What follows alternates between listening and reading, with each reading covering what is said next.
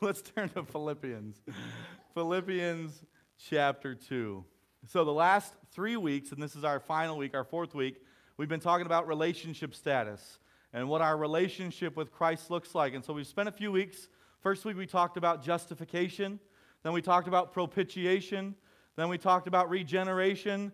And I figured we'd stay with the shuns. And today, we'll talk about sanctification. And so, this is the part of the process where a lot of Christians get left in the dust. Right? This is the part of the process where too many of us say, ah, I got my ticket to heaven. I'll just stay where I'm at. I'll just keep going the way I've been going. I'll keep living my life the way I've been living it and just rest in the goodness of God that He saved me. Now, here's the thing God is loving. He sent Christ to die for our sins. And if you're truly committed to Him and truly believe in Him and never do another good deed the rest of your life, but you believe in Christ for salvation and you follow Him with all your heart, you're a Christian. But let, let me get, put it to you this way. So we've got a lot of beautiful babies around our church, right? I've got three girls of my own. Uh, the Beechers have three wonderful boys. Two, no, I, I, just called Hadley a boy. Don't tell her I said that. She's going to get mad. Two boys and a girl. Uh, the Scotts have beautiful children. Uh, this morning, uh, Chelsea and Matt brought their new baby, so make sure you check that dude out. Miles is awesome later in the day. But imagine this. Imagine my, I'll use my own because I don't want to make fun of anybody else's kids. I'll use my own. So imagine Caitlin, who's three right now, never progressed in maturity from where she is today. So let's say 20 years from now, we got a 23 year old Caitlin who still climbs in my bed at night and still cries for cereal in the morning and still whines all through the day because she wants toys, still can't go in Walmart without looking for a Shopkin. Would that be healthy? Would that be normal? Would that be okay? In fact, I can remember as a teenager, so, so I'll, give you a little glimpse into my uh, weird mindset. As a teenager, the scariest thing I ever saw, I can remember I, I probably was 12, 13, 14, somewhere in that range. And somebody, at somebody's birthday party, they watched this horror movie. I don't even remember what the movie was. I don't remember what it was about. But I remember one thing that from the time I saw that movie all the way till probably freshman year in college was a recurring nightmare. And it was this grown man, probably about a 350 pound man, in a diaper, and he just had never matured, and he was like one of the monsters in this scary movie. And it was a terrifying thing. And, and I thought about that. And the thing about it that makes it so scary is that we as humans know that as you are older, you should be more mature. And when that isn't the case, something is wrong. Something is not right. And so, as Christians, we've got to remember that same thing. And so, this principle is taught to us by, by Peter, it's taught to us by, uh, by Paul, and today we're going to see it actually in uh, Philippians as well. But I want to look at 1 Peter chapter 2, verse 2. So as, as you hold your finger in Philippians chapter 2, turn over to 1 Peter chapter 2. And I want to just read one verse out of 1 Peter. And then we're going to jump over to another passage just as way of introduction. So 1 Peter chapter 2, verse 2. Here's what the Bible says. Like newborn babies, long for the pure milk of the word, so that by it you may grow in respect to salvation. Now, here's what Peter says As a new believer, God's word is the milk that's going to cause you to grow, that's going to cause you to mature, that's going to cause you to change from being a baby into being a mature believer. Now, I want to jump over to Paul, talks about the same idea in Hebrews chapter 5. So, just a couple pages back in the Bible, Hebrews chapter 5, here's what Paul says about it in verse number 12. So Hebrews 5, verse 12, I'm going to read through 14, says this. For, th- uh, for though by time you ought to be teachers, you have, uh, for by this time you ought to be teachers, you have need again for someone to teach you the elementary principles of the oracles of God, and you have come to need the milk and not solid food. For everyone who partakes of milk only is not accustomed to the word of righteousness, for he is an infant. But solid food is for the mature, who because of practice have their senses trained to discern good and evil. Are you picking up on the fact that as believers, the same way as humans we grow, and any animal grows into maturity and changes their behavior and acts in a different way, Paul and Peter tell us the same thing. When you're a young believer, sure, the, the, the things that we think about as elementary to being a believer, those are what you should feed on. You should grow in those things. A lot of times in our modern day church, we call that discipleship, that you should have someone come alongside you and teach you the principles of faith. But he says, he says you shouldn't stop there. You shouldn't go your whole life just drinking milk. You shouldn't go your whole life just needing somebody to explain everything about Scripture to you. He says you should be eating solid food. Right? So if a child goes to, to three, four, five years old and cannot chew and cannot eat solid food, you have to begin working with that child to bring them to maturity. But as Christians, sadly, Many of us go for years and years, decades and decades, maybe a lifetime, and only ever drink milk. We never progress in maturity. We never go past the point of needing someone else to cater to all of our needs. You know, we're told in the Bible that we're supposed to be conformed to the image of Christ, which means that Christ, he says, he didn't come to be served, but to serve. He didn't come to be celebrated, but to die for our sins. And so, as we mature and we progress towards what Christ looks like, we should need to be coddled less. Right? And I don't, I don't mean to step on any toes. I'm not trying to be mean. I'm not trying. In fact, this is not John, this is Scripture. As we progress as believers, we should be the ones being careful not to hurt others. We should be willing to put ourselves as secondary for the cause of Christ. And so that's what we're going to talk about today as we talk about this maturing or sanctification of God. All right, so Philippians chapter 2. Here's where we're going to spend the bulk of our time today. Philippians chapter 2. And we're going to start in verse number 12. And as you turn there, here's our question today Do I need to change? How and why? Pretty simple, right? So it's three questions. I won't take three times as long, I promise. But do I need to change? How do I change? Why should I change? Right? And so this is talking about from the day I accept Christ, should there be a progression? So first uh, Philippians chapter 2 verse 1 says, "So then my beloved, just as you have always obeyed, not as in my presence only, but now much more in my absence, work out your salvation with fear and trembling."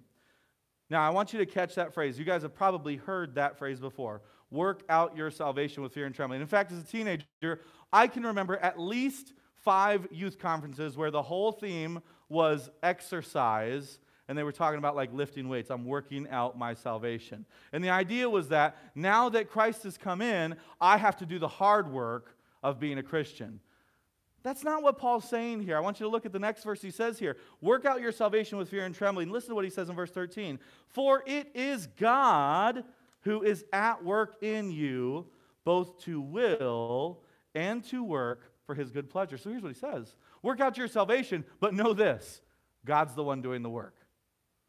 Seems like it seems kind of like a uh, contradiction, right? It seems like he's saying one thing in one sentence and another thing in the other. But what we have to understand is when he says work out your salvation, what he's saying is more like this: let your salvation show. Think about it that way. When he says work out your salvation, I want you to think about that term as let it show. You know what? Sometimes my, uh, my, the fact that I'm a fan of the Kentucky Wildcats, that shows. See, so today they won yesterday. Now, I'm going to tell you, I'm going to tell you, do you need me? You're waving at me? You're pointing down? Oh, he hates Kentucky. I just caught it. Anthony from the back. I'm thinking he's saying, Be quiet. You're yelling. He's booing my team from the back. That's what's happening. So, anyhow, I just have to be honest. This is, oh, he's doing the gator chomp. Quit. I'm going to kick you out. You're going to be out of here. All right. I'll be honest with you, even as a pastor, I fall prey to superstition. Here's what happened. Last week, after the, after the uh, Wildcats, well, two weeks ago, the Wildcats beat the Gators in football, which no, I, I'm sure none of you care, but I care. I wore this stupid little watch band, right? It has the UK symbol on there. This morning, literally, as I was getting ready, I thought, well, we won another big game.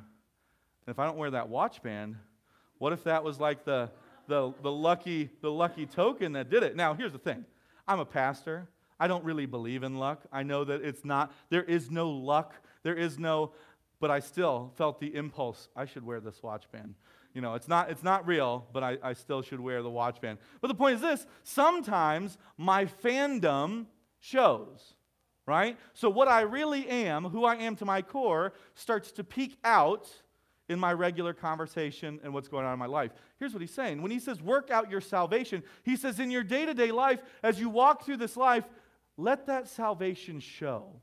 Let it come out. Let those around you see. And I'll, I'll, show you that in the rest of the passage as we go on. But let's go on reading. So he says, Work out your salvation with fear and tre- uh, trembling, for it is God who is at work in you both to will and to work for his good pleasure. Verse 14 says this Do all things without grumbling or disputing, so that you may prove yourselves to be blameless and innocent, children of God, above reproach, in the midst of a crooked and perverse generation, among whom you appear as lights in the world holding fast the word of life, so that in the day of Christ you will have reason, uh, I will have reason to glory, because I did not run in vain nor toil in vain. Let's pray. Lord, we love you. God, I thank you so much for salvation. I thank you for dying on the cross for my sins and for the sins of the world. God, I pray that you just help us to be faithful, to let our salvation show in our lives so that those around us can know that you are the way to salvation. Lord, bless your word today. Help it to be clear, help it to be useful. And Lord, I pray that it would change our attitudes, change our actions, change our mindset as we leave today and walk into our everyday lives. In Jesus' name, amen. So I've got just three points this week, just three quick points. And the first one is this we must grow as we go. We must grow as we go. Now, I think this is a neat phrase. Actually, this is another thing that I picked up this summer when we took the teens to camp at Camp Anderson. The speaker said that multiple times when he was talking about talking to kids about how their life is not going to look exactly perfect tomorrow. That just because they became a believer didn't mean they would never sin again. Just because they became a believer did not mean that now they're going to be absolutely perfect. He talked about the fact that we are called to go and grow at the same time. You got to keep living and you got to progress towards what Christ has called you to be, to conform to his image. And so, here, as we look at this idea that we have to grow as we go, I want you to see in verse number 12, uh, a couple words in, here's what Paul, uh, Paul says to the Philippians. He says, Just as you have always obeyed, okay, so I want you to catch this progression, not as in my presence only, but now much more in my absence. So, here's what he's saying you're already obeying. Okay? And, so he's not talking to a group of believers that's completely carnal and he's saying, You guys are messing everything up. You're just failing. You got to just start over. Where, you know, we got we to start from scratch. What he's saying is, All right, you're, you're obeying, but you should be obeying even more. You should be progressing in this obedience. We see this, this progression played out also in another passage. You're welcome to turn with me, or else I'll read it here from John chapter 15. John chapter 15, I'm going to just read the first five verses. I want you to catch what he's saying here. It says, I am the true vine, and my, and my Father is the vine dresser. Every branch in me that does not bear fruit, he takes away. And every branch that bears fruit, he prunes it. All right, I want you to start catching this progression. Every branch that does not bear fruit, he takes away. Every branch that bears fruit, he prunes it. Catch this, that it may bear more fruit. Verse 3 says, you are already clean because of the Lord, uh, of the word which I have spoken to you. Abide in me, and I in you, and the, as the branch cannot bear fruit of itself unless it abides in the vine. So neither can you unless you abide in me. Catch the verse 5. I am the vine, you are the branches. He who abides in me, and I in him, he bears much fruit. For apart from me, you can do nothing. Do you hear that progression? He says, a branch that bears no fruit is of no value. That's what he really says. It's going to be tossed away, it's going to be cut away and thrown into the fire. Those are people that are not believers. Throughout Scripture, you see this repeated. If there is not fruit in your life, you're not connected to the tree. Every branch that's connected to the vine is going to produce fruit. In fact, uh, we heard it another way when we talked about follow me. The Bible said this follow me, and you'll be fishers of men. You will produce fruit. Now, here's the thing the only fruit is not more believers. There's other fruits in your life. In fact, we've got the fruits of the Spirit. It's going to be a change in your demeanor, the change in the way that you act, a change in the way that you talk to each other. And in fact, Paul's going to talk about that a little bit further in this passage. But what he's saying here is that there should be a progression in your life if you're connected to the vine. You went from no fruit to fruit, from fruit to more fruit, and from more fruit to much fruit. And he gives that very clear progression here in, in, all throughout uh, John chapter 15. And so I want you to understand, though, it's really easy, and, and I want to make this disclaimer as we go into it, for you to start thinking today that I'm telling you try harder, do better, work more, spend more time. yada, yada, yada. Fill in the blank with whatever you think it is that would make you more holy. But here's what the Bible is saying all of these passages don't say, try harder to make more fruit. Says, remain in me, abide in me, and I will do the work. And so the only thing as Christians that we've got to work at is our relationship with Jesus Christ. You say, well, what do you mean by that? The, and we're going to see it throughout this passage once again. You've got to be spending time in prayer, and you've got to be spending time in your Bible, and you've got to be spending time building that relationship with Christ. And what He's going to do is change all those other things that He's calling us to change. That's what He says over and over here. And so here we understand that this progression is a progression of spiritual maturity. But not only is that a progression of spiritual maturity, we must recognize that this progression only develops and advances when we abide in Him. The only way you grow is to be connected to the vine. If you're disconnected from the vine, you can try as hard as you want. You can think about it as much as you want. You can give as much as effort as you want. But if you are not abiding in Christ, you will not grow.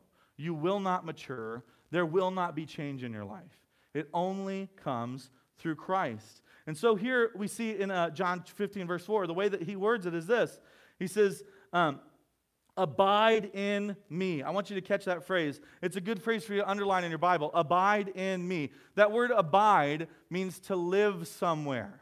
So, very similarly to the way that I talked about this church feels like home because we can be comfortable together. We can be honest together. We can love the Lord together. We can work hard together. We can do our best to serve Him together.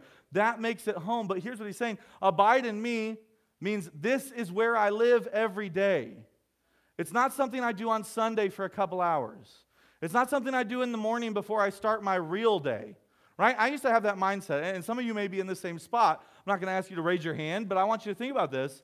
Is your day structured in a way that you cut out the first two hours and you say, okay, I'm going to read my Bible, I'm going to pray, and then I got to get that out of the way because as soon as I'm done with that, I got to start doing real work?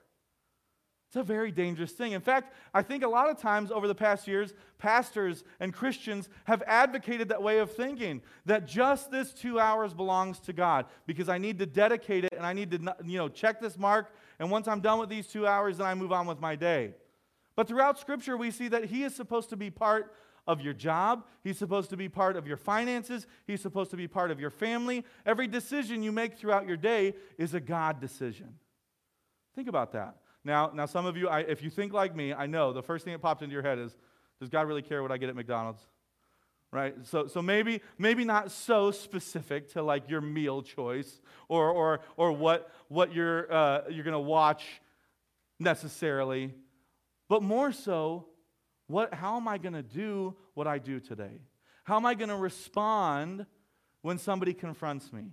How am I going to respond when something doesn't go my way?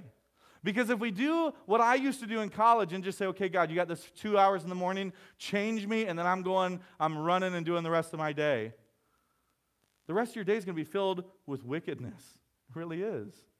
But if we have the mindset that, God, I am abiding in you today, every step that I take, every move that I make, every decision I make is going to filter through you, that's what He's looking for. That's spiritual maturity. That's what He's calling us to. so he says, Abide in me, and I in you. Verse number 14 uh, is where we're at, John chapter 15. Abide in me, verse 4, I'm sorry. And I in you, as the branch cannot bear fruit of itself unless it abides in the vine. Catch this. So neither can you unless you abide in me. So here's step number one. If you want to grow in Christ, you've got to abide in Christ. You have to be living there. It has to not just be a 15 minute thing in the morning. It can't just be, I read my devotion today and I'm all good. It has to be that my life is being filtered through what God wants me to do. Every moment, every decision. So we must recognize that that progression and development only happens when we live in Him. So, first, we, go, grow, we grow as we go. But not only do we stop there, the second thing we need to understand is this we must work out what he has worked in. Okay? Let me repeat that. We must work out what he has worked in to us. And so we see that here, uh, and we're going to just use a couple passages to, uh, to, to demonstrate that. We'll start in verse number 12 of Philippians chapter 2, reading down through 14. The Bible says this we'll pick up about halfway through the verses. Work out your salvation with fear and trembling. For it is God who is at work in you, both to will and to work for his good pleasure. Do all things without grumbling or disputing. We're going to stop there just for a moment. So I want you to understand first that Jesus, uh, his work on the cross, has fully equipped and prepared us for what he's called us to be. So, everything we need, every tool that we need, every attitude we need, everything we need in life to serve Him and follow Him has already been supplied. It's already been built into us. Last week we talked about the idea that it's been imputed onto our account and we just have to realize it's there. And that's what we're going to talk about in this first point. So, everything that we need has been uh, uh, supplied by God. First thing in 2 Corinthians 5:21, here's the Bible says, "He made him who knew no sin, catch this, to be sin on our behalf, so that we might become the righteousness of God in him. Here's what he says Our sin he took, his righteousness he gave. He took away our sin and put righteousness where it was. He took away our sin and made us right with God. We had no ability. In fact, the Bible and Paul tells us multiple times that our righteousness is as filthy rags. His righteousness is the only righteousness we have. Let me be very clear about that. And I, I think this is something we should touch on. Even after you've been saved, you are still a scoundrel. You say, oh, hang on, hang on a second, Pastor. Now you're stepping on my toes. I thought I was perfect now. Jesus saved me. Now I should be rich. Now I should be happy. Now I should be healthy. He's supposed to take care of all that. I should never struggle with sin again. I should never have temptation again. I'm saved. I have a new nature. The Bible says that. It does. And Paul also said that what I want to do, I don't do it. And what I don't want to do, I seem to always do it. And here's what Paul was saying even though Christ has saved me, I am still so unworthy. So often, as Christians, we want to bubble ourselves apart, right? We want to we want to quarantine the church. Well, we're all in here and we're all perfect. Let me tell you something. If that's the stipulation, we all better be get out of here because none of us are perfect. If that's the rule that you got to be perfect to be in here, we all better get out. Now, now the thing that scares us and the thing that we get challenged about is when we understand the grace of God and that He covers sin, we must be willing to accept the worst of sin. That's where we start to step away. And that's where you start to see some believers that start to say, Well, I don't know, I don't know if I can do this stuff. Like, I don't know, you know, I don't know about having, having somebody that sins like that. I don't know about somebody that has that struggle or lives in that part of town or has this thing going on in their life. Let me tell you something. The Bible says this the only difference in you and them is the grace of God. And the reason we have this church is so that we can introduce them to the grace of God. That's it. That's the only reason. If we're here for a museum, go next door. That's the museum. If we're here to look pretty and to do really well, listen, there's a lot of really nice museums and art galleries and things where you can look at the beauty of God's creation without worrying about sin. But let me tell you something this is a church. Jesus said it this way I didn't come to heal those that are not sick, I came to heal those who are sick. Let me tell you something something's wrong with our church if we are not willing to welcome with open doors those who fall in sin. And something else is true. If we're not willing to, to, to open our doors to those who struggle with sin, I better leave because I know I'm still a sinner. I know I'm still wicked. I know I'm still unworthy, but by the grace of God, I have been changed. And it's not because I'm good enough. It's not because I do well enough. It's not because I stand up here and look pretty, although I do my best, right? But it's only because of the grace of God. That's it. That alone. And so let me tell you something. If we have the proper perspective of this, it's going to change our perspective on each other. Because as long as we see ourselves as perfect, everybody else's fault is too great for us to bear. Did you catch that? As long as we think we're perfect, everybody else is not good enough. Have you caught yourself thinking that before? Like, and, and I'll, I, hey, I'll be the one to admit it. You're walking through the store and nobody can walk fast enough or they're walking on the wrong side. I, in fact, I was talking to somebody about this yesterday. I have invisible lines in my head. I don't know how they got there. I don't know who put them there. I think it has something to do with my mother, I'll be honest. But I have these invisible lines that if I'm not walking in these lines, I am annoyed, right? So if I'm in the store just like in traffic, I walk on the right side of the, rail, the, the path. It seems pretty logical, right? Here's the problem my daughters do not have these lines. I'm walking in a very straight line as close to the side as I can to not cause any discomfort or any inconvenience for anybody else. And here's Mariah. I love the store, hanging off the shelf, climbing up the side. Hey, everybody. And, and Mariah is the only one. The other two are a little bit like, or the other three are a little bit like me. But Mariah will walk through the store. A cart is coming right at her. She'll stand there. Hey, what are you doing? Like, he's trying to walk through the aisle, Mariah, and I'm grabbing her over. Leah's like, John, you are like so worried that they're in this little spot. Here's why. Here's why. Because we get so judgmental. And you know what that comes from? Is I think if I can be perfect, well, other people should be perfect too. Well, why aren't you staying on your side of the lane? Everybody knows that well, we're not in England. Get on the right side. What's wrong with you? Right?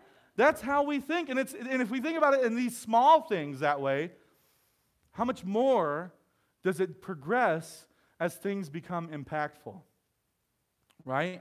How can we possibly be sharing the love of God if I cannot be bothered to walk on the left side instead of the right side of the aisle? And that's what happens. And I know that's kind of a funny example, but that's really what happens when I start to see myself as perfect and I think I'm following all the rules and I think I've got it all right. Everybody else is wrong and I'm annoyed at them. Does that sound like how we live our lives in America? Really does, right? It really does. You want to know the remedy for that? Remember that I'm not perfect. Remember that you're not perfect. Remember that you fail. You know what? It's a, it, and I'm not telling you to dwell in your failures, but it's good for us to remember what God had to, to forgive us of. It's good for us to remember what Jesus had to die on the cross for us for. Because then when we see other people struggling, instead of a reaction of disgust or hatred or annoyance, now instead we have a reaction of love. We can say, I can remember when I was there. Let me help you up. I can remember when I was there. Let me pull you up here. And if our church is not the lifeboat that's riding along Osprey and pulling people out of the waves of sin, then we're here for no reason. And I want to encourage you as we see those that are different than us. Because God bless them, we're all different. We all have struggles, we all have sins. As people begin to come here that have differences than us, we need to love them. Because we're not, we're not a cruise ship cruising down the sea of life, enjoying our luxury and enjoying our happiness and enjoying. In fact, the Bible says this Woe to them that are at ease in Zion just because life's good for you, don't get comfortable, because that's not what you're called to. You're called to be the lifeboat that drives along and says, Let me pull you up here, because I've been there before. That's the perspective we've got to have. And so here's the passage he says, he, he tells us that we must work out what he has worked in. He's prepared us. His righteousness is the only righteousness we have. Secondly, we have all we need for Christian living. 2 Peter chapter 1 verse 3 says this, seeing that his divine power has granted to us everything pertaining to life and godliness. Did you catch that? His divine nature has provided for us everything pertaining to life and godliness. Here's what he says. Let me give it to you in our modern vernacular. Jesus died to give us everything we need to live the way he's called us to live. That's what he did. He came and gave us the ability to live for him, but it's not in ourselves, it's only in him. So here he's given us everything we need to live in, in, in this life, to live a Christian life and demonstrate his love. but not only this, we have his divine nature. He said that in this, this first part. Um, chapter 4, he says, For by these he has granted to us his precious and magnificent promises. Listen to this. So that by them you may become partakers of the divine nature. Listen to this. Having escaped the corruption that is in this world through lust. He says, Your divine nature allows you to escape the corruption of this world. A few moments ago, when I was talking about us being perfect and so everybody else has to be, you know what that's called? The corruption of this world. There's no more love. There's no more compassion. There's no more submission. There's no more yielding. It's all about me. I've got it right. You better get it right or I'm mad at you. That's what our world is. That's called corruption. You do it my way or you did it wrong.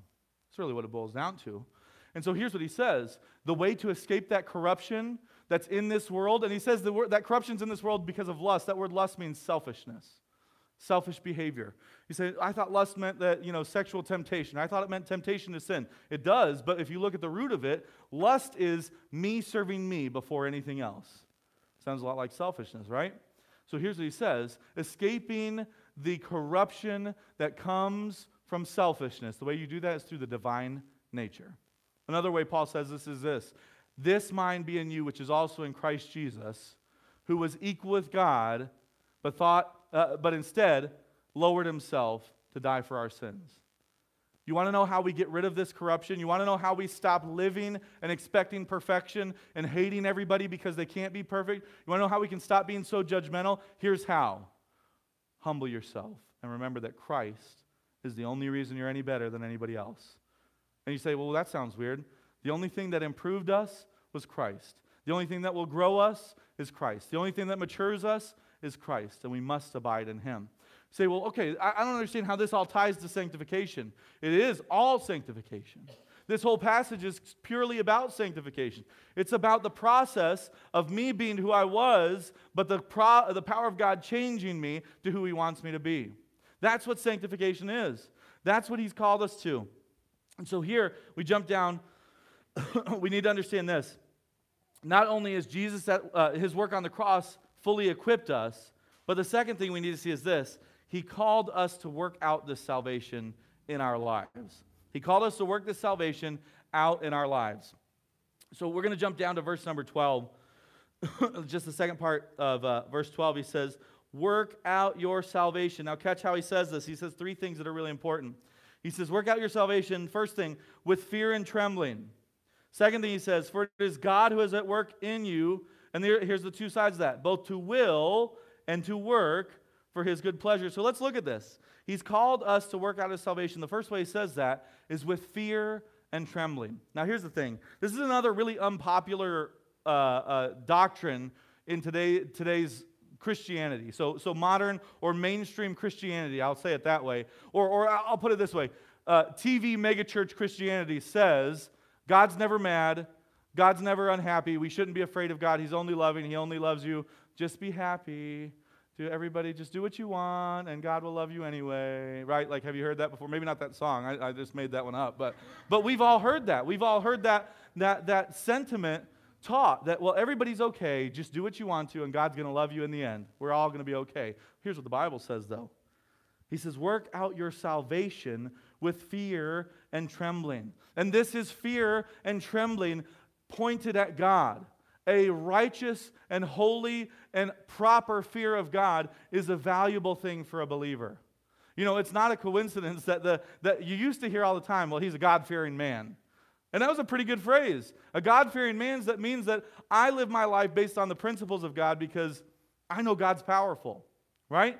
In fact, the Bible tells us that God is a righteous judge. A righteous judge, just like we talked about last week, cannot let sin go unpunished right? That sounds really scary. I know. I, I, I can remember feeling like that's a terrifying thing.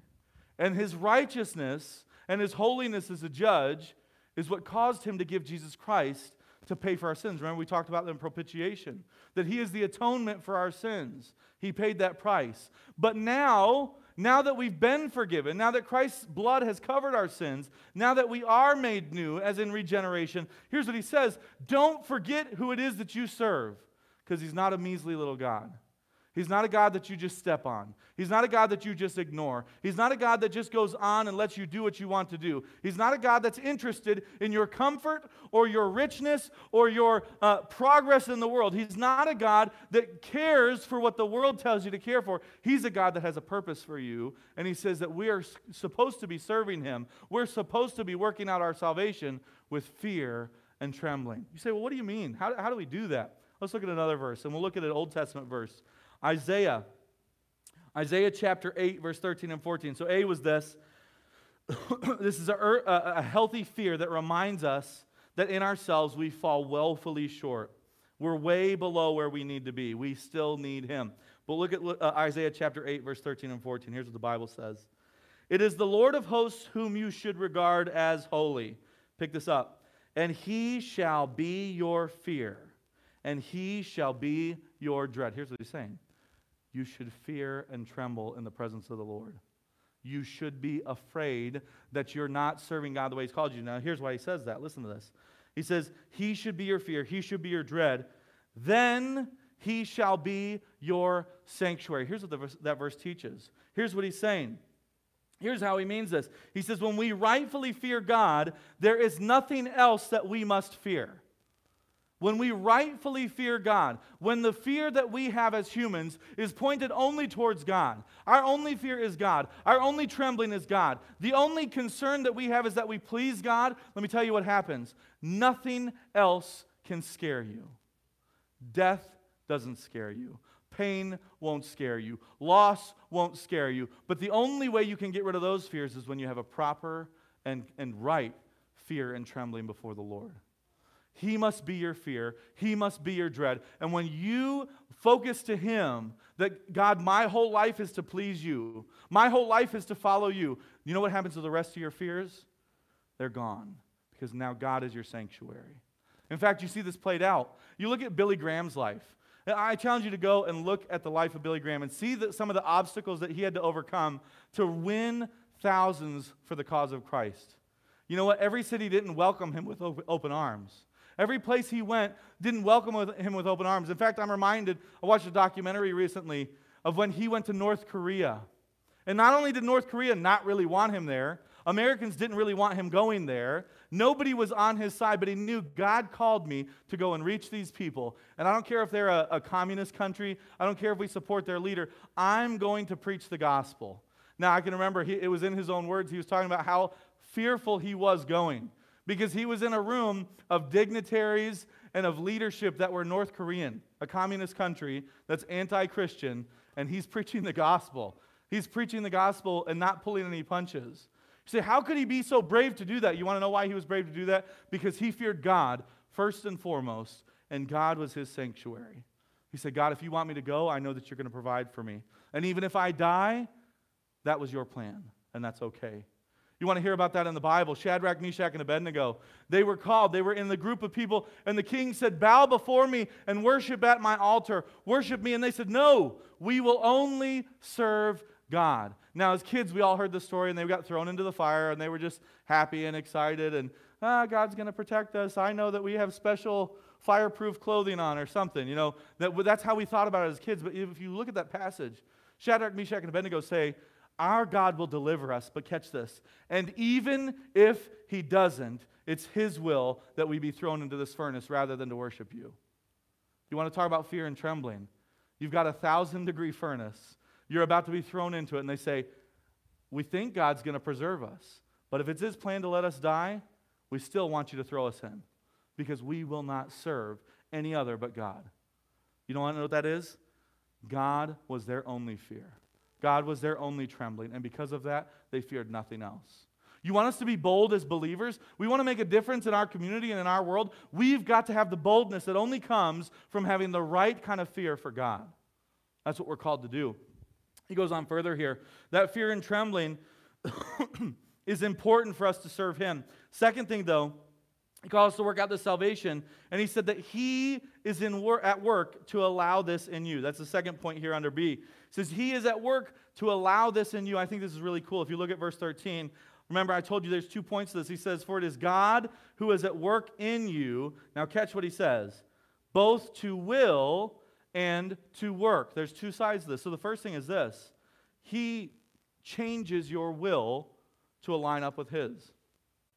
Okay? So if you're a believer and your fear is God, and your focus is God, and your priority is God, and you're following God, God's going to begin to change your desires. He's going to change your will. He's going to change what you see as success. He's going to change your dreams and your aspirations. He's going to change those to match up with what He made you to be. So, well, that's good. That's really good. He changes how we feel about things. But He doesn't stop there, He also brings those things to pass. So, what do you mean about that? He gives us the will, and then He does the work to bring that will to pass. So when our will is changed to God's will, in fact, in, another passage, Paul says it this way if you are following God, if you're serving Him, ask whatever you want and He's going to give it to you because your will is going to be aligned with His. That's where we need to be. That's spiritual maturity. When what my desires are match up with God's desires so much so that I feel like God's just giving me everything I want because He's fulfilling His will through my life. That's what that looks like. And he goes on to say it this way He says, Not only is He going to give you the will and He's going to accomplish the will, He says it's for His good pleasure. This is where the, this is where the focus has to be. That he gives you that will and he fulfills that will because it's all a part of his plan. In the Old Testament, we saw it this way. The way that we should pray is that if it's your will, I'll go and do this or go and do that. Our priority in life has got to be God. It can't be God, give me a nice house, give me a nice car, give me a good job, and then if you do all those things, I'm going to serve you. You'll never get there. It's not going to happen. Because no matter how nice the house is, you always need a nicer one. No matter how nice the car is, you always need a nicer one. No matter how great the job is, you're always looking for the next one. But if God is your priority, even if you don't have a perfect job, you can be content in it.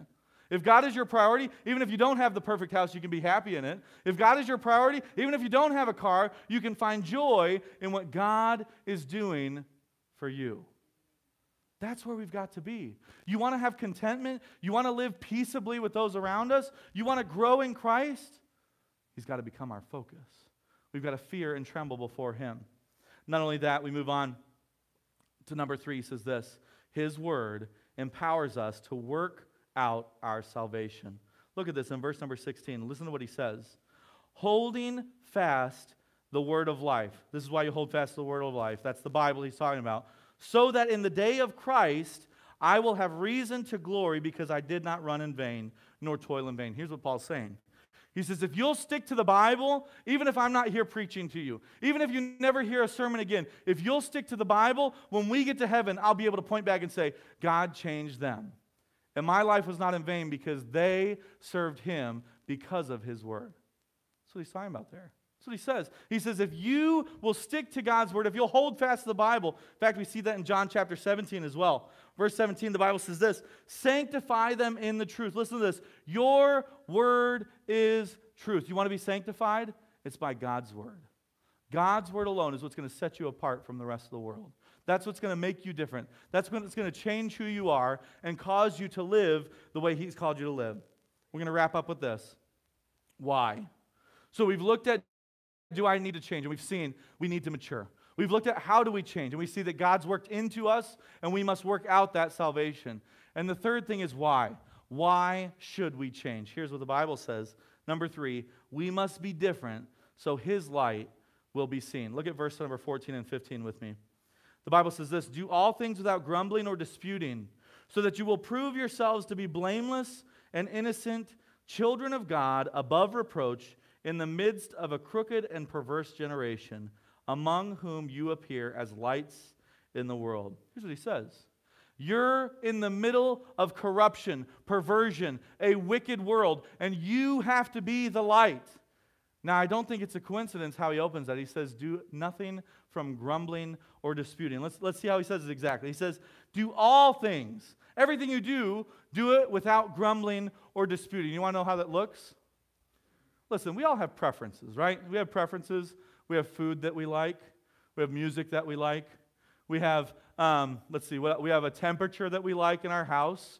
We have a, uh, I'm trying to think. What are, what are some preferences? Help me out. What are, what are things that we have preferences about? Clothing. What we eat, uh, we definitely have those. I have lots of preferences about what I eat. What cover and pillow, it goes all the way to where you sleep. We have a preference. And in fact, that preference fits us right within our comfort zone, right? So when we have exactly the right pillow, exactly the right blanket, we got exactly the right food, the room is exactly the right temperature, we're listening to exactly the right music. And let me tell you something this is what the world sells you. That's when you're going to be happy, when everything's just the way you want it. Here's what the Bible says it's not about you. Forget about your preferences, forget about what you want, forget about how you like it. And it's not because we're just going to say, well, well, nobody likes me, everybody hates me, I'm just going to cry. That's not, that's not how it is. That's not what we're saying. But as Christians, when we're mature, what we do is we say, I can set my preference aside because I want more to be reached by Christ. Right? Give it, going back to that lifeboat analogy. If we're going down the sea looking for those to save, maybe the seat's not always going to be that comfortable, right? Maybe the wind's going to be blowing a little bit hard. Maybe there's going to be things that just aren't exactly the way that we would want them to be. You know, it's not that cruise ship experience, but if we're going to reach those that need Christ, we have to be willing to be a little bit uncomfortable sometimes. Right? As God does things in our church, you know what Satan wants to do? He wants to point out the things that are just not your preference. Well, I would prefer if we just did it this way. Well, I would prefer if Pastor John just didn't say it so loud. Or I would prefer if he would just not be so bald. Or I would prefer if we just didn't have so many songs. Or I would prefer blah, blah, blah, blah, blah. Let me tell you something. The Bible tells us this that church is not about me, and church is not about you. Church is about us bringing glory to God. And as soon as we get our mind off of that, as soon as we start looking for our preferences, guess what? We're all going to find things you know what? I could take it about five degrees cooler in here. And if it was five degrees cooler in here, there would be some of you with icicles off of your nose. I understand that. I get that. But you know what we do is we set our preference aside for the cause of others. Maybe sometimes we call that, and, and this is the only time as Christians we should compromise. You know what? I don't really like red. I wish we had blue carpet. Well, is that really going to change whether people come to Christ or not? Probably not. There's probably not, you know, sinners walking down the street saying, if I could only find a church with blue carpet, I would go there and I would get saved. But we get really occupied by those things. You know why Satan does that? Because if I'm worried about the color of the carpet or the temperature in the room or the sound of the music or the look of the pastor, if I'm worried about those things, I'm far less worried about those that are around me that need him and I should be pulling to safety. That's what Satan's doing. And I'll tell you the truth, myself included, he'll try to put preference in there. He'll say, you know what? We should, we should do this a little different. We should do that a little different. You know, you should change this and change that. You know what, something? i I'm going to make a promise to you as a church. We will never change something just for the sake of change. When things change, it's trying to reach more people for the cause of Christ. And if I ever step out of that, if I ever change things just because they're my preference, call me on that. Because that's not the way it should be. My preferences are different. Let me tell you something. The truth of the matter is this I am an old Kentucky boy. I think we should have a banjo every Sunday. I think we should have a washboard. There should be a stand up bass. There should be somebody up here playing the mouth harp every Sunday, and we should all dance. Maybe not that far.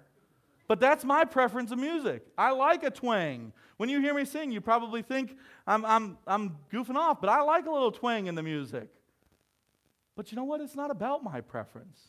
It's not about our preferences. In fact, it's about Jesus Christ and bringing him glory. And when we get real focused and real, just laser focused on Jesus Christ, you know what he's going to start doing? Is bringing people through our doors that need him and allowing us the opportunity to put our preferences aside and love them despite their differences, and love them despite their sin, and love them despite our different upbringing or our different ethnicity or our different mindsets or our different politics. That we will love them because Christ is what they need, not our preferences.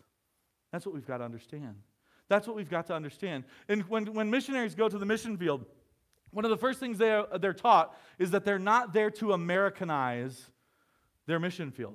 They don't go to make Russia more like America. They don't go to make Guatemala more like America. They go only to bring Christ.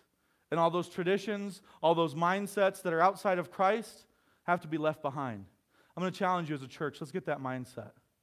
We're not here to make you just like each other. I'm not here to win you over to being a Kentucky Wildcats fan. Listen, I know it's a losing cause. Anthony's not there. He let okay, I was waiting for the thumbs down, but he's he's in the bathroom, so I dodged that one. We're here to love Christ and bring him glory. And that's where our focus has to be. So last couple things here. We must be different so his light will be seen. We must like what I was just talking about is this. A, we must respond in Christ-like ways without grumbling or disputing. Second thing, letter B, we must prove the difference he made in us. Look at verse 15. This sounds, eh, you may read this verse and get really stressed out. Let me tell you something. When I read this verse, I get stressed out. Let's read it together. Verse 15 says this So that you will prove yourselves, listen to this, to be, blameless, to be blameless and innocent, children of God, above reproach, in the midst of a crooked and, a crooked and perverse generation, among whom you appear as lights in the world. Talk about a tall order. Here's what he just said blameless, innocent, above reproach. Does that describe any of you? Because it doesn't describe me.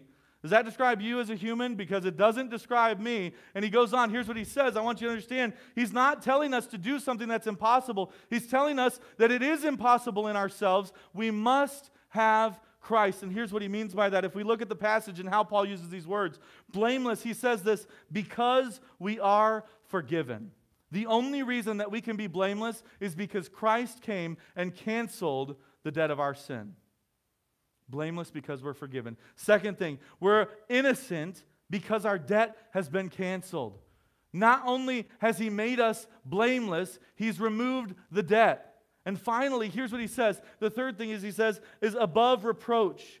That the wording there, and they would have understood it. He was speaking to people that were familiar with the custom of sacrifice and familiar with the custom of covering sins with the blood of the animal. And here's what he's saying this blameless is the word they would have used for a spotless lamb worthy to be sacrificed. Now, let me show you something. If we were capable of being blameless, if we were capable of being without blemish, the spotless lamb that had to be sacrificed to cover our sin, if we could do that, why did Christ come? Here's the answer we couldn't do that. And so here's what he says We are spotless, we are above reproach because Christ has made us white as snow. Look at this Isaiah chapter 1, verse 18. The Bible says this. Though your sins are as scarlet, they will be as white as snow. Though they are red like crimson, listen to this, they will be like wool. Here's the answer. You want to know how your sins are gone? Only by the blood of Jesus Christ.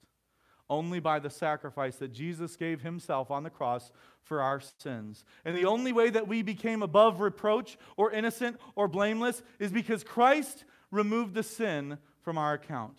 And that is where our righteousness comes from. That is where our holiness comes from. And so here's where it all boils down. Here's where it all comes to a head. Here's where the rubber hits the road for us as believers. Let me tell you something. If you're not a believer, today is the day. Christ has called you to salvation. And it's as simple as A, B, C. To A, admit that you're a sinner. All that is is saying that, yes, I am a failure. I have messed up. I do have blemishes. There is sin on my account admit that you're a sinner. B, believe that Jesus came and died on the cross. Believe that he came to be the propitiation, the atonement, the sacrifice for our sin. And C, confess that he's the only way to salvation. That if I'm going to be made new, that if I'm going to be made innocent, to be made blameless, to be made spotless, if that's going to happen in my life, it's only because of Jesus Christ if you will commit those three things and commit your life to following the Christ that saved you, that's salvation. If you've never done that and you've never heard that before, today is the day to do that.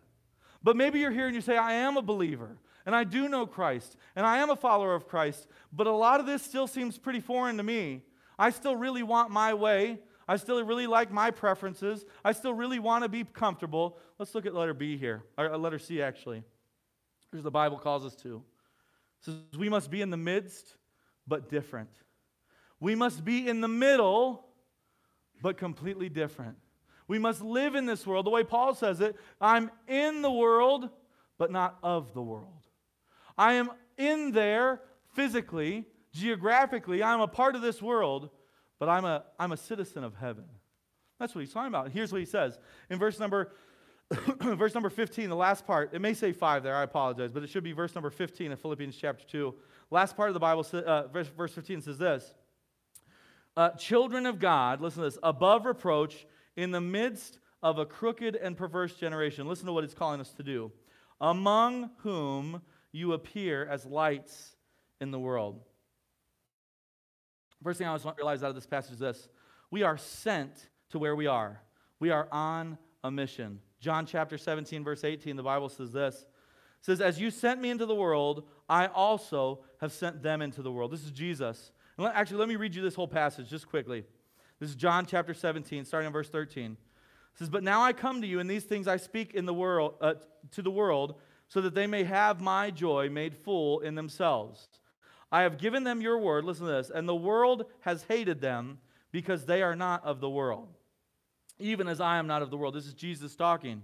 He says, I do not ask you to take them out of the world, but to keep them from the evil one. They are not of the world, even as I am not of the world. Sanctify them in the truth. Your word is truth. As you sent me into the world, I also have sent them into the world. Do you catch what he's saying here? Jesus says, God, you put me on earth for a mission. In the same way that you put me on earth for a purpose, I'm putting these children of God on earth for a mission. You are on earth not to just get the most enjoyment out of it, not to just be comfortable in it, not to just be at ease in Zion, not to just be happy in yourself, not to just follow your preferences. You are on earth to reach others for the cause of Christ. We've been sent here to bring others to Christ. That's what the Bible's telling us here. He goes on further. He says that we have been sent to where we are. We're on a mission. The second thing is this we are to stand out in our surroundings. We're to stand out in our surroundings. I'm going to let you look at those verses later, but I want us to focus on what the Bible says here in, uh, in verse number 14. He says that you are sent, you're in the midst of a crooked and perverse generation, among whom you appear as light. So here's the challenge today How do we appear as light? We've got to abide in Christ, be changed by Him, get our preferences out of the way, and love people. You say, that seems too simple. It's really not. Let me tell you something. When you get out in the world and you make contact with people and you genuinely love those that you come in contact with, it, it's almost like jumping in a cold pool, right? Have you ever been on a hot day and you jump in a cold pool and it's just shocking because the water temperature is so much different than the air temperature?